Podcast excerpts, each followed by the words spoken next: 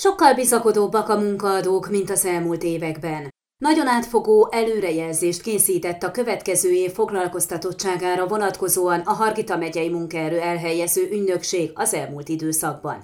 A frissen elkészült összegzés biztató adatokkal szolgál a 2023-as esztendőben várható alkalmazásokkal kapcsolatban.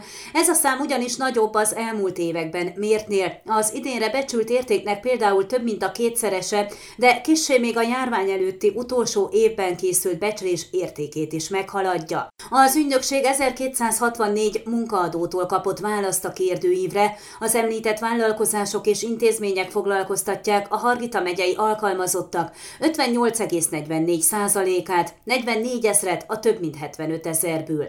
Az összes munkaadó száma lényegesen magasabb, mint a megkérdezettek száma. Ennek az az oka, hogy a nagyobb vállalkozásokra koncentráltak és kevesebb figyelmet fordítottak a kicsikre, amelyeknek gyakran mindössze egy alkalmazottja van, és nem is terveznek személyzet bővítést. A megkérdezettek összesen 3874 új munkaerőt alkalmaznának, ami jelentős növekedés az idénre vonatkozó 2021-es becsléshez képest, akkor ugyanis mindössze 1487 új alkalmazottal számoltak.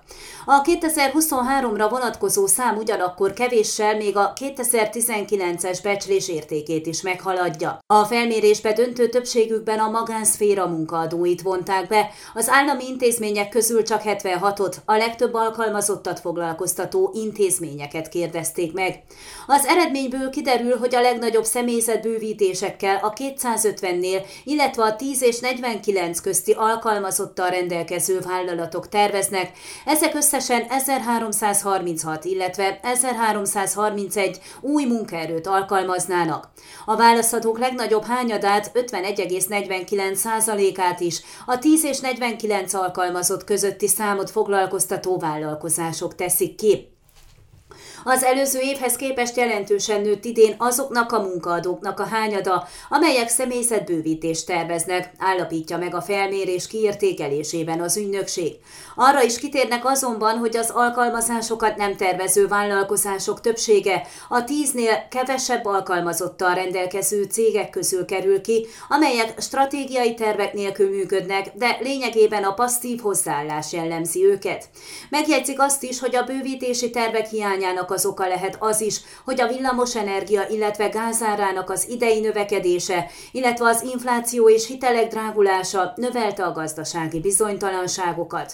A megyei munkaerő elhelyező ügynökség a vállalkozások és intézmények tevékenységi kódja alapján területekre is csoportosította a várható alkalmazásokat.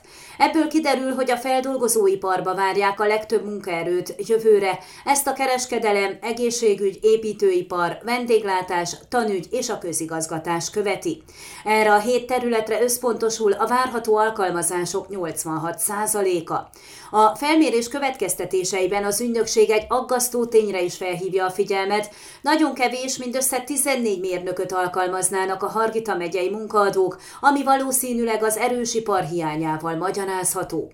Ez abból a szempontból aggasztó, hogy nincs, illetve csökkent a termelés a megyében. Ugyanakkor azt látom, hogy mivel nem találnak mérnököket, alkalmaznának kevésbé képzett szakembereket is, akiket kiképeznének, világított rá az alternatív magyarázatra Jánó Edit, a Harkita megyei munkaerő elhelyező ügynökség osztályvezetője. A felmérés eredményének a pozitívumait illetően az ügynökség képviselője kiemelte, őket is meglepte, hogy az idei gazdasági nehézségek ellenére bizakodóan terveznek az alkalmazók a jövőt illetően.